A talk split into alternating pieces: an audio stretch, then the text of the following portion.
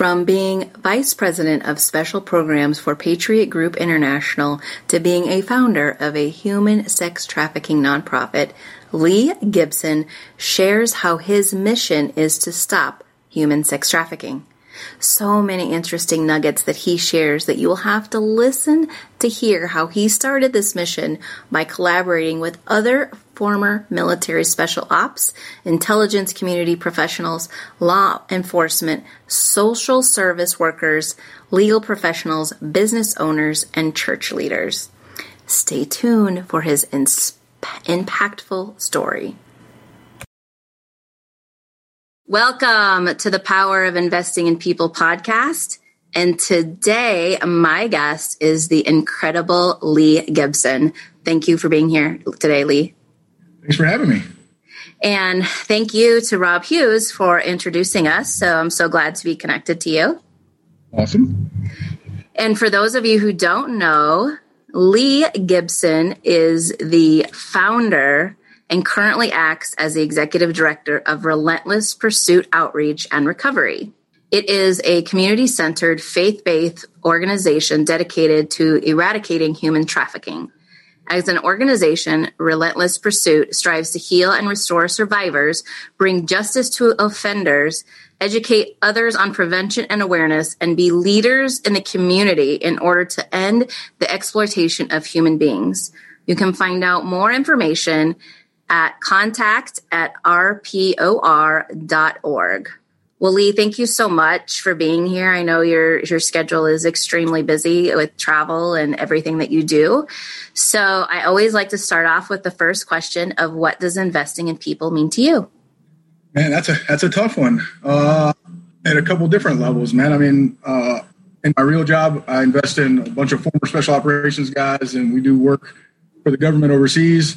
And I became the program manager about four years ago, and, and just the value of investing in those guys. Uh, by invest, not even financially, like just those guys aren't used to know, having a program manager that actually cares about them and like, knows their family's names and, and works with them on the schedule uh, to make sure they're getting the right time with their families for weddings and birthdays. So I think more than just investing your time to let guys like that know that you care about them. And then that's just transitioned really well to the nonprofit that we started, uh, which our first project I'm actually sitting in it right now is Christine's Place. It's a drop-in center for victims of prostitution and, and sex trafficking. So in there, uh, I found investing in people just literally sitting down and having a cup of coffee with a girl and just seeing what's going on. And the crazy thing is, it's not a huge investment, just a little bit of time and a little bit of conversation, and you find out literally the thing that's keeping her trapped in this cycle of poverty and homelessness and prostitution. She doesn't have an ID, and you're like, "Wow, I can get you an ID. That's pretty easy." Yeah. Uh, so kind of a, a long answer to a, a, question, but yeah, it's I think it's it's more investing time and, and, just sitting down with somebody and showing them that you actually care what they have to say and you're, you're actually there to help them and don't expect anything in return. Mm, yes, yes, yes, and that's why I start off with that question because everybody's answer is is different, but most of the time it is a lengthy answer because it's not easy to it's not easy to answer that, right? But you hit the nail on the head when you said it's really about investing your time to show someone that you care. And so, how, I mean, this woman that you have talked to, now that you've started this nonprofit, you are helping women get off the streets from human trafficking, from prostitution. And all you found out was that she needed an ID. Wow. And bef- and before we were we were chatting, I mean before we started recording, we were chatting about someone just needed a bus ticket home. Yep. So tell us how you invested in that person and what the outcome was from that. Yeah, she uh one of the other girls that's come in here a few times uh showed up one morning like 10 minutes before we opened. Uh I let him in and just the normal process here is just let him sit down, warm up obviously because it's cold right now. Offer him a hot meal, uh get him some gloves and a hat, let him watch TV. Um and then just you know you can usually tell when somebody wants to talk to you or if somebody's just in that mood like hey man i'm just trying to warm up i don't really care and you, you know you just kind of leave that girl alone this girl was really quiet at first um, and i think just because she was half frozen to death mm. uh, you know got her some coffee she drank a couple gatorades a bite to eat and then she just started chatting so then you know i sat down next next to her and we get to talking and she was looking for a you know potentially thinking that we could help find her a shelter here in the kansas city area and i was like for sure you know we got a couple different options i can make some phone calls So I get up and I start moving around. Some of the other girls were talking with her, and probably two or three hours in, I don't even I didn't hear the conversation start. I just walked back into the room of that she's got family in Arkansas that she hadn't seen in years, and man, if she could just get back there, it would just completely change her life. And she just needs to get out of this city. So I went and grabbed my laptop. I was sitting behind everybody, and I just you know Googled bus tickets uh, from Kansas City to Little Rock. It was one hundred sixty six dollars. So obviously I then went and started back talking to her and saying, Hey, you know, can you get a hold of your family members down there? Would they be able to pick you up? And, you know, just the look in her eyes uh, when she thought that I was even thinking about getting a bus ticket. And I was like, took me five minutes online, bought the bus ticket, got her the confirmation number. And yeah, and everybody started crying, which is like, oh, so. Yeah, I mean that brings tears to my eyes. What a what a beautiful yeah. story. And how long have you guys been doing this? Because it hasn't been that long. So yeah, we started as an organization in uh, August of 2019 but we this is just one of our projects, which is Christine's Place, named after Christine McDonald, who has written a couple books. She was trafficked here in Kansas City for 17 years. She's an amazing person. She's actually on our board. And we thought it fitting, being this project at the drop in center and eventually a, a, a crisis shelter, um, we named the drop in center after her. Um, so we opened the doors of Christine's Place uh, December 18th. So, and we're only open Friday, Saturday, and Sunday from 9 to 5 right now. So we've essentially been in operation for 15 days. Wow. Being down here. Wow. And have you seen a lot of uh, women come in there in those 15 Absolutely. days? Absolutely. I think we're just right at about 47 different girls that have made 137 or 138 visits.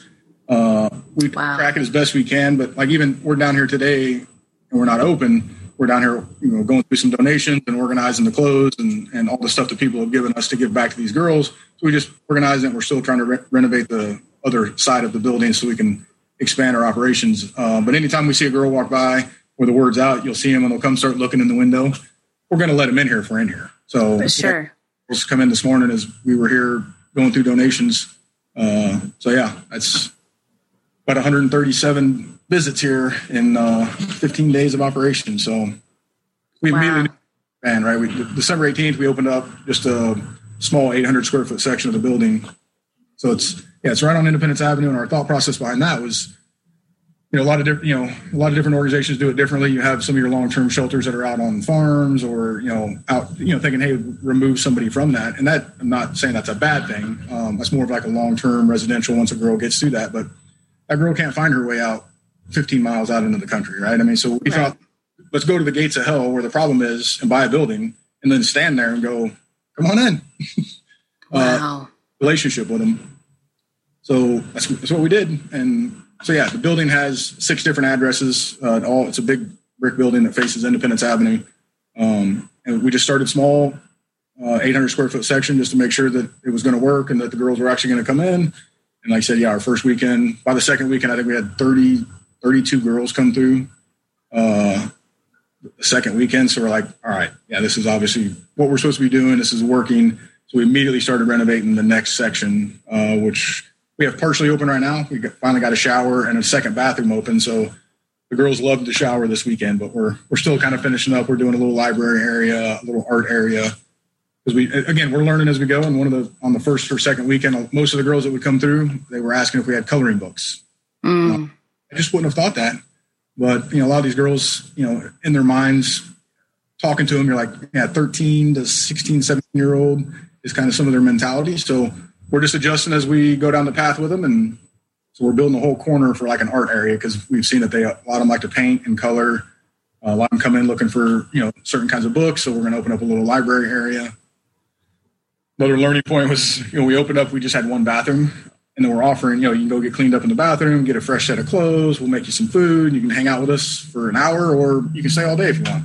Um, man, those girls go in there, they'll be in there 45 minutes trying on clothes, getting cleaned up. So I was like, all right, we need a second bathroom. So we did a second bathroom with a shower, and then we actually put a dressing room in there so that they, you know, they can actually try on these clothes and stuff like that. Mm. Wow, what a gift! And you know, the coloring, the uh, the art, and the coloring books just make me think of you're really providing a space of um, stress relief too. You know, uh, because a lot of times uh, adults color to just get stress relief, even if their you know mental capacity is maybe you know 13 or you know unfortunately that's when the trauma first happens and that's how your brain reacts is you're kind of like stunted at that um, age So you are supplying such an amazing uh, space for comfort, right? So, what is the main goal of Relentless Pursuit? So, Relentless Pursuit, uh, bigger picture as an organization. So, we do a couple things. Uh, because of my background, want to be very, you know, basically the kind of got, I guess I kind of got to tell the, the story how we got here. Um, a year and a half ago, I couldn't have told you what human trafficking was or, you know, whatever. You know, I was in the military and special operations. I was an Army Ranger. Uh, I've been a fireman in Kansas City. I was a cop in Kansas City for a while. Uh, I was an analyst at the Department of Homeland Security. You know, everybody makes fun of me because I have I've had all these jobs, but you know, typically always got drawn back into deploying overseas, uh, supporting the U.S. government. Um, but at different times, again, I would try to stop and you know, come be a fireman or come be a cop. But so I say all that. Uh, we were having a UFC fight party at my house. A fireman buddy of mine's wife, you know, cop buddies, everybody was coming over to watch fights. She was going to seminary school and she wrote a paper about domestic minor sex trafficking in Kansas City, Missouri. Mm. Over, we hadn't talked about it, and she's like, "Hey, will you read that for me? Tell me what you think." Uh, yeah, life took a left turn after that. So mm. immediately, I was like, you know, first frustration, right? You're like, man, how could I have been a you know special operations soldier, a cop, a firefighter, an analyst for the Department of Homeland Security, and nobody ever brought this to my attention, or you know, how's it? Wow. It gets trained on, right? I mean, I get trained on all kinds of other ridiculous stuff, right. government or for the city, because like, oh, you have to do this training every year so that you're aware of it. How is human trafficking not part of that? I find out because my friend's wife wrote a paper.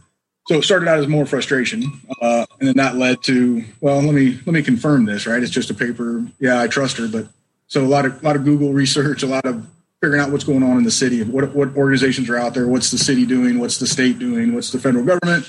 So it led down this kind of landscape process, me trying to figure out what was really going on. Uh, so in that process, obviously, I confirmed, yeah, it is real. Holy crap! Yeah. And I was just like everybody else. A lot of your listeners are probably, you know, the movie Taken, or that it's foreign girls, you know, Russian mail order brides, or girls being smuggled across the southern border you know, into the sex trade. Oh, this only goes on in Vegas. That's where I was too. I mean, that's, that's why I did, wasn't paying attention to. it. I was like, hey, man, it's not my problem. Right. and then I read that paper and I start digging into it, and you're like, that's actually not the stats. The stats are it's probably a girl that my teenage daughter goes to high school with, or it's it's a kid in our neighborhood. It's somebody in the foster care system right here in Kansas City. Uh, this problem is literally right here. Yeah. Yeah. So did all that research. Okay, so it legitimately is a problem, and it is right here in Kansas City at staggering numbers. Um, so that's when I started meeting like Russ Tuttle from the Stop Trafficking Project, who he specializes like in education and awareness. He goes into elementary, middle, and high schools, uh, exploitation, vulnerability, and, and, and, works with these kids on you know being safe on the internet. I mean, and he's just got some amazing stats. Everybody should go check out his website. But you know, he goes in and talks to these kids about the exploitation of vulnerabilities and you know, hey, that guy that you think you're texting, he's a 42 year old man that's trying to get you to come meet him, and that's how you end up in this. Mm. Uh, so I met he, I thankfully met him real early, early on. Uh, so he kind of helped guide me through the whole nonprofit, you know, counter sex trafficking world, introduced me to a lot of people. I then met Christine McDonald at, at, at, an event, and man, I just I hit it off with her almost immediately because she's one of the most amazing people ever. uh, just a crazy story. You have to read her books. Um, so yeah, man, it just kind of started this. I just kind of started stumbling through it. I'm not a super smart guy. Uh, I just stumble through things and meet the right people at the right times, and it just all it's all just been kind of coming together. So yeah, we finally decided to start a nonprofit and ended up naming it Relentless Pursuit. Because I figured with my background, what I was going to bring to this fight, because you figure everybody can bring something, you just got to figure out what that is. Uh, yeah. With my background, it's going to be doing some kind of targeting and interdiction, supporting law enforcement, because I have a ton of friends in law enforcement, a ton of friends in the government you know, it's most of my adult life was spent in, you know, targeting a different kind of evil and terrorism and, and people trying to, you know, hurt the U.S. So I'm thinking that's not a huge leap to then go, well, let me just shift that to I'll hunt buyers and traffickers and, and pimps and, you know, people like that. And so that's essentially what we did first. Uh, you know, we started talking with law, our law enforcement contacts and said, hey, man, where can we help you? And they were essentially, hey, man, we only, you'd be surprised at the, the, lack of numbers of analysts and law enforcement that can be dedicated to that in the Midwest. Um, mm. So they were like, "You can help us there." So that was an immediate uh, thing we did was just help them and, and supplement their you know their analytical work, helping them target certain things, help build target packages, um, and kind of thought it was going to end there. And a couple months into that, some of the senior law enforcement people we, we spoke to, they're like, "Hey man, we love what you're doing." But if you really want to help, you need to build us a place to take these girls at two o'clock in the morning. Mm. They explained it to me like, hey, man, we'll do a three month investigation. We'll take all this data. We'll do an investigation. We'll hit a house. We'll recover four or five girls and arrest five guys. Wow. Morning, and we're law enforcement, and I'm sitting on the side of a corner with a girl who's high on meth, has mental health problems. She's, you know, just all over the place, and we don't know. We have no way to help her.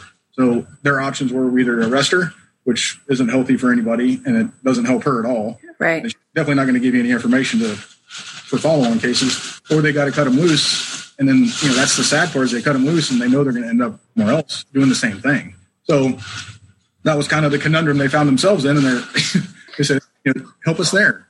My question now is so they get they bust a house, right? And my I, am always amazed when I hear that some of the, the houses are in suburbs. They're in really nice afflu- uh, uh affluent uh, neighborhoods. They're not in you know what you would think of of you know someone who has a, a human trafficking or even a, ho- a seedy hotel, right? Like right. you see in the movies. It is someone's house.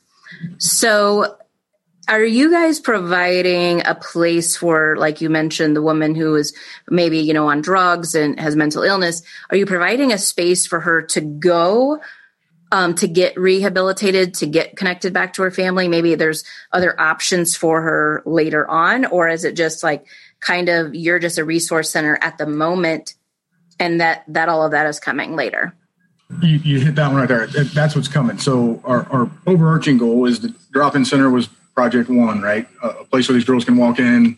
We can start to build that relationship so that six days or six years from now, they'll know where to come. Uh, this building has some apartments on the top. So there's a, it's a two story building on half it. So that is going to be uh, the first crisis in, the, in, in Missouri. So that's where the girls could come from. Mm. That's going to be specifically to support law enforcement.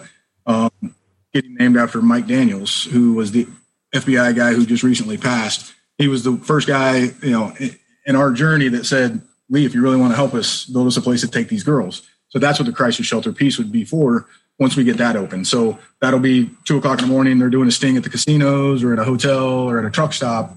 And they rescue a couple girls and they're like, hey, we're law enforcement. We're good at that part.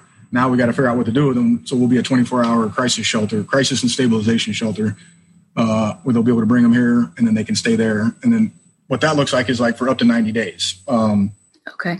Think statistically, a lot of it is going to sound ridiculous, but going back to just getting a girl an ID, she's probably never had a job. She maybe didn't finish her high school diploma. So when we think in that 90 days, we can get a lot of them right back up on their feet. And a lot of these girls that even come in here, man, they're only two or three decisions away from being fine. I mean, mm.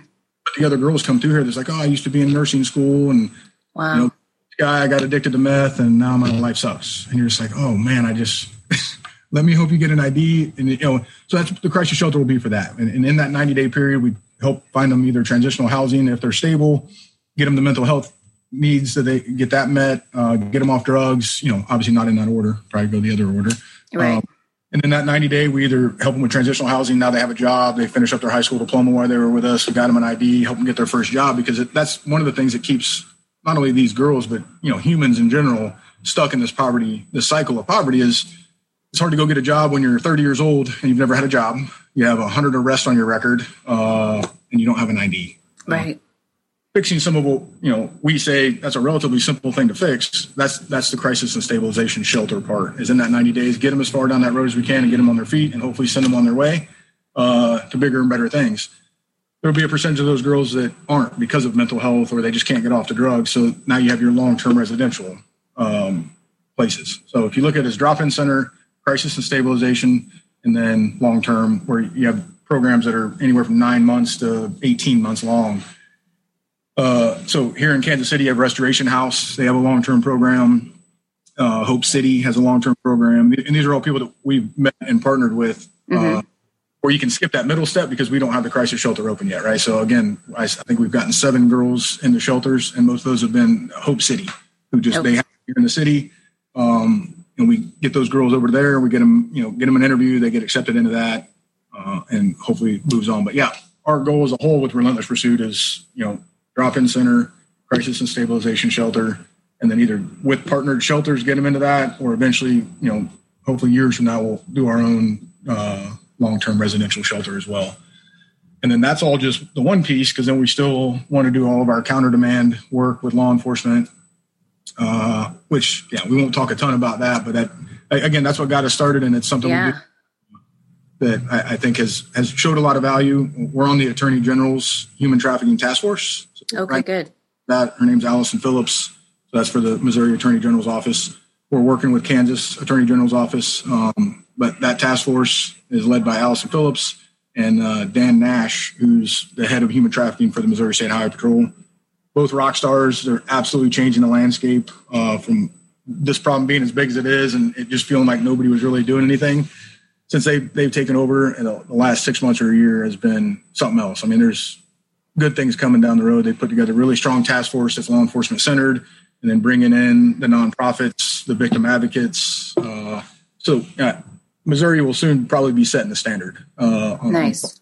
this fight, they kind of really already are on the illicit massage businesses because that's another whole side of this. You know, versus wow, you got street level prostitution, you have online prostitution, right? Girls being sold online mm-hmm. was something I've just learned over the last few months.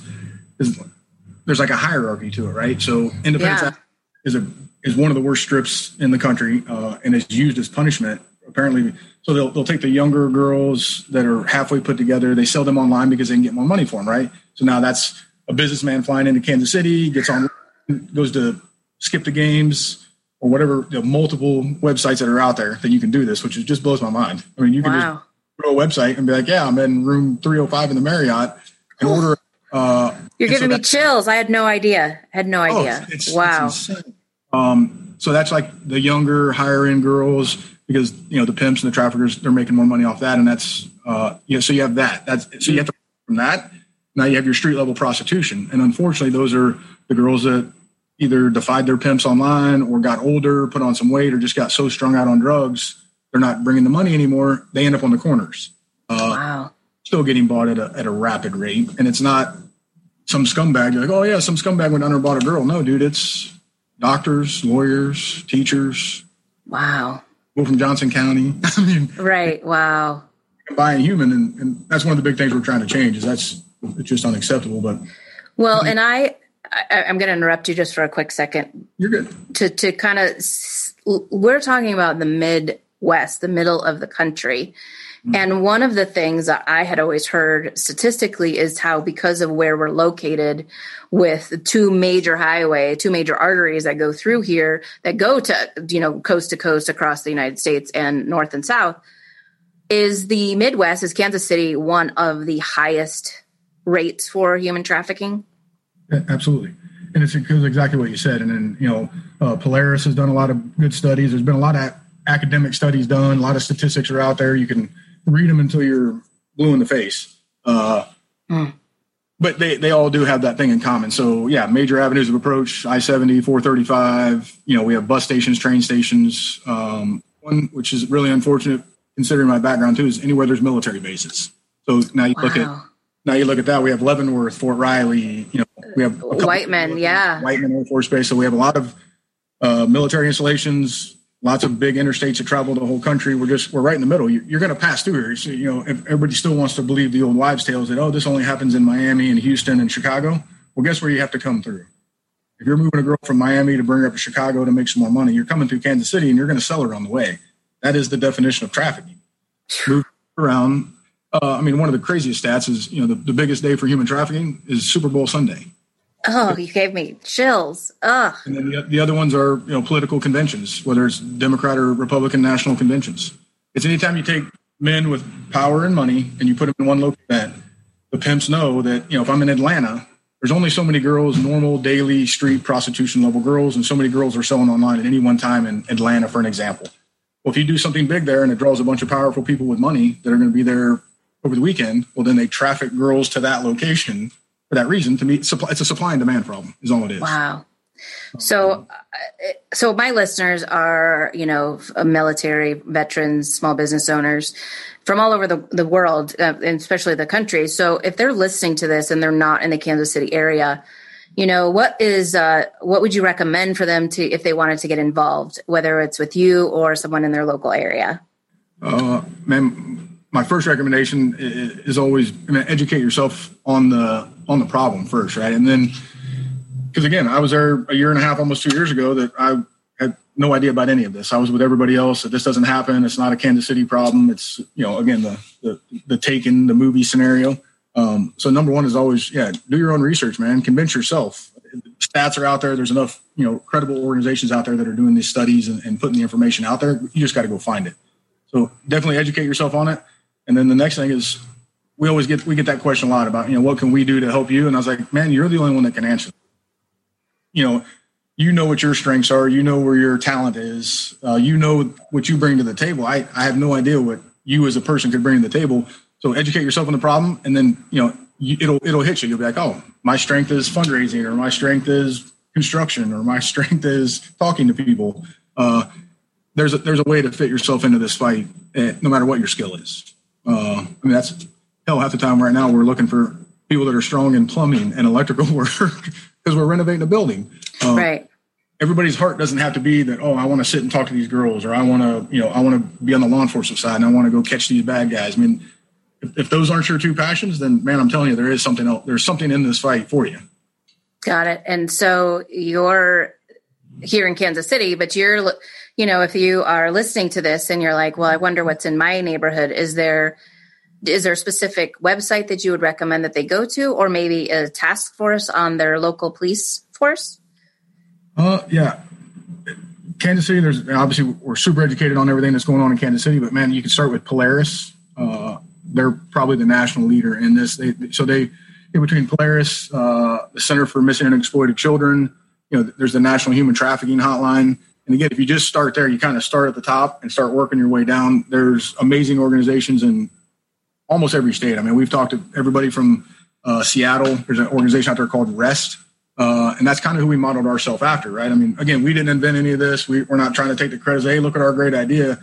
We went and met people and talked to people and, and got people involved and then just said that seems to be working and that seems like that fits here so let's just do that so yeah rest in seattle is an amazing organization that kind of did the same thing they put a drop in down where you would think you wouldn't want to start a nonprofit right down where that down where it's going on because mm-hmm. even to me it sounded a little counterintuitive at first but i thought you know well those girls can't catch a bus across town i mean you got to put it where they can walk to it right. because that's how they get around so um yeah uh, I would start at Polaris and you know some of the national human trafficking websites. Uh, and and, and figure it out in, whatever city you're in and, and, just get in the fight.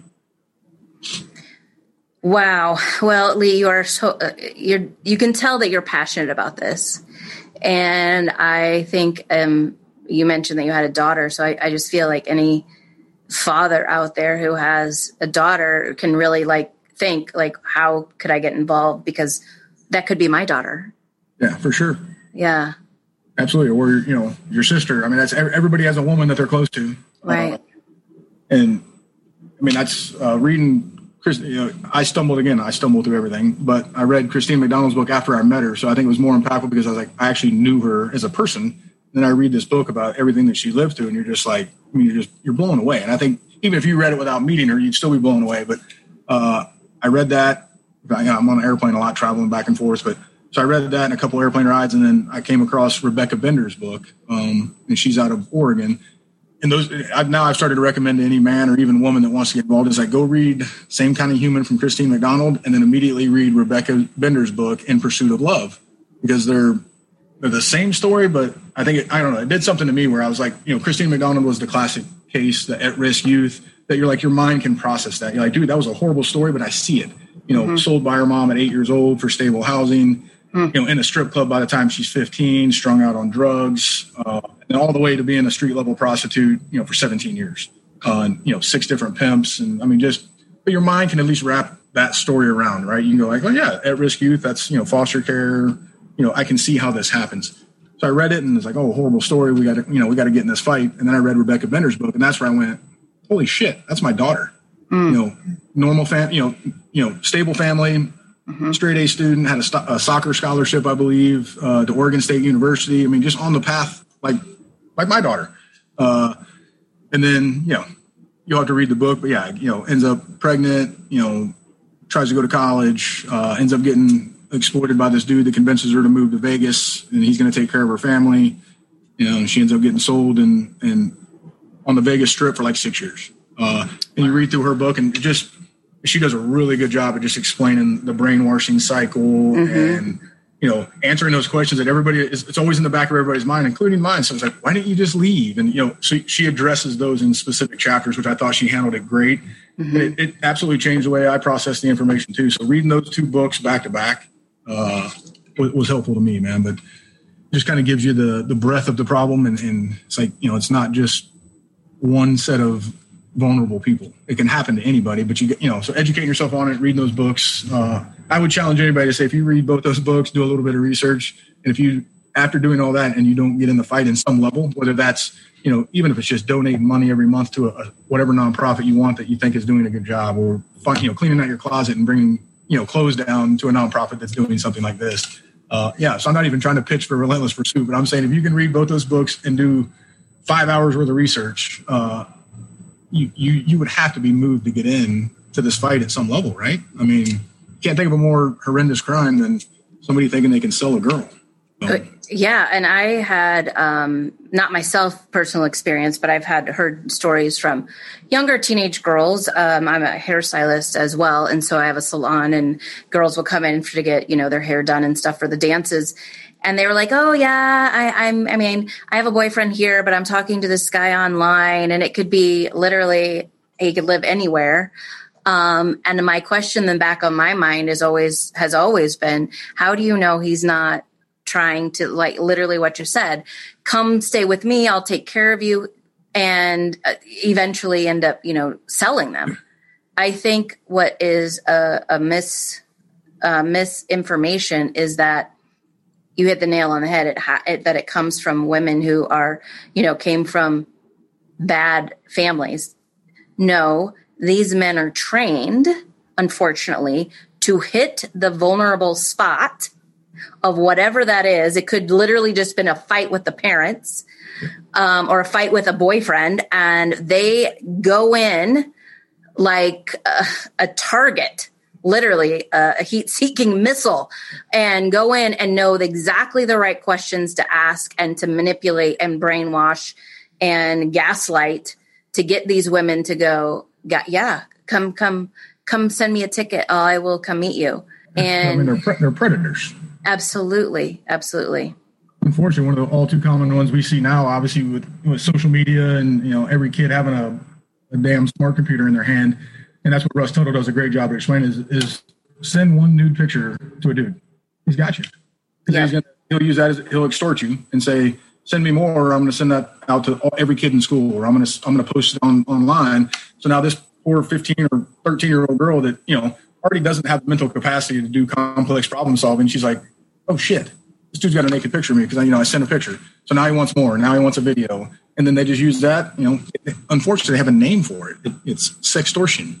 it's like the fact that we have to have a name for something like that. It happens so often in, to these kids in middle school and high school. They think, "Oh yeah, my boyfriend asked me for a, a nudie, and I sent it to him." That's how. Unfortunately, that's how a lot of the time it starts. And then it's not a huge leap to go from that to then he just uses that picture to get more. He uses that picture to get videos, and just starts threatening you with it. And pretty soon, it's like, well, "Hey, come meet me." and then then all that is is a hit of meth uh, or some crack, and all of a sudden, you know, six years later, you're going to be walking into the door of this building and us trying to get you out of it. And it starts with a, some vulnerable teenager sending a stupid picture. Well, and do you find some are maybe roofied as well? You know, where they don't recall anything. I'm sure that's how it happens a lot uh, initially, right? I mean, it's whatever they got to do to get you into uh, a crack house, a meth house, you know, in, in, a part of the city that some of these girls would never even expect to be. So, you know, I'm talking, you know, girls in the suburbs think they're talking to the right dude. And yeah, it's one too many drinks of alcohol, uh, them slipping something into your drink, uh, one hit of meth. I mean, it's crazy. Mm. It's heartbreaking. Sure. So, how can people connect with you? Um, you know, if they want to to help out, is there a, a, website we talked about in the show notes? So, is there a website that they can connect with you? Maybe they want to come and um, donate time or money, or maybe even, like you said, some clothes or something. Absolutely. So, yeah, our, our website is rpor.org, and that's for Relentless Pursuit Outreach and Recovery unfortunately, we always shorten it up. Yeah, we're Relentless Pursuit, but it's technically Relentless Pursuit Outreach and Recovery, and our website's rpor.org. Um, from there, uh, yeah, we have places where you can donate money. You can give monthly, one-time donations. Um, you can hit all of our social media from there. So we're on Facebook, Instagram, Twitter, just like everybody else. We're working on a YouTube channel. We're actually having our website redone right now. So, um, yeah, they can hit us up on that. And there's a contact form on there, which uh, I find that just from people that we don't know, just word of mouth, we, we've met so many people that are coming down here and volunteering for shifts at the drop-in center. Um, during the eight hours we're open, you know, people can come down here and, and we usually take like one new volunteer each day that we're open. Just a, you know, three or four of us that have been doing this for a minute. Um, and my advice on that was, you know, always just come down and do a shift before you you, you sign up for a whole bunch because it, it, may not be what you think it is. And some people have really taken to it, and then some people have come down here and been like, "Yeah, this isn't my cup of tea, but I tell you what, I'll bring you some clothes, or I'll you can sign up to bring us a meal." We have this meal train thing where people can just go on there and they can take a day and say, "Hey, man, I'll provide crock full of chili for next Saturday." Um, so yeah, it, it should be easy enough to find on the website, and you can hit us. We have a contact form there where you can hit us, and that's just me or somebody on the board respond back, and we get a lot of donations that way, um, and just meet a lot of a lot of people that ask us how they can get in and help. And we usually start with you know just come down and come down and see the property, see what we're doing. Uh, it's not a secret location; it was never the intent. The, the intent was it to be a, a, shining light at the gates of hell to say, "Come on in and see what we're doing." Mm, I love that. So I, I I like to end on a, on a positive note. So, what would be a mission? statement or a vision for your um, relentless pursuit? Well, our, I think what, what have we been calling it? Our big, holy, audacious goal is to end human trafficking in our lifetime.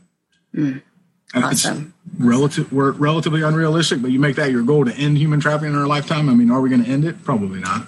But we absolutely plan on making a dent in it uh, and starting out here saying, you know, Kansas City and then Missouri as a whole, hopefully we can get traffickers to quit driving. Hopefully they'll start driving around us because we want to make it so difficult here with our our part. Something you don't see in this in this field is nonprofits partnering with law enforcement. There's usually been this back and forth between those two. So I, I think that's something that sets us apart. Um, is like, hey man, it, no one group can can fix this. You can't arrest your way out of this problem. You can't, you know, law enforcement can't get us out of this, but by themselves. But neither can a nonprofit. Neither can a church. If everybody's not willing to work together, and that's what our, our Attorney General's task force is built around, is that that mindset it it's going to take all of us. So, yeah, our big goal is uh, to say we want to end human trafficking in Kansas City and Missouri in our lifetime while we're here. Mm, awesome. Well, Lee, thank you so much for spending some time with us today. And um, if you want to get a hold of Lee, it is rpor.org. Is that correct? Yep, absolutely. Okay. Thank you.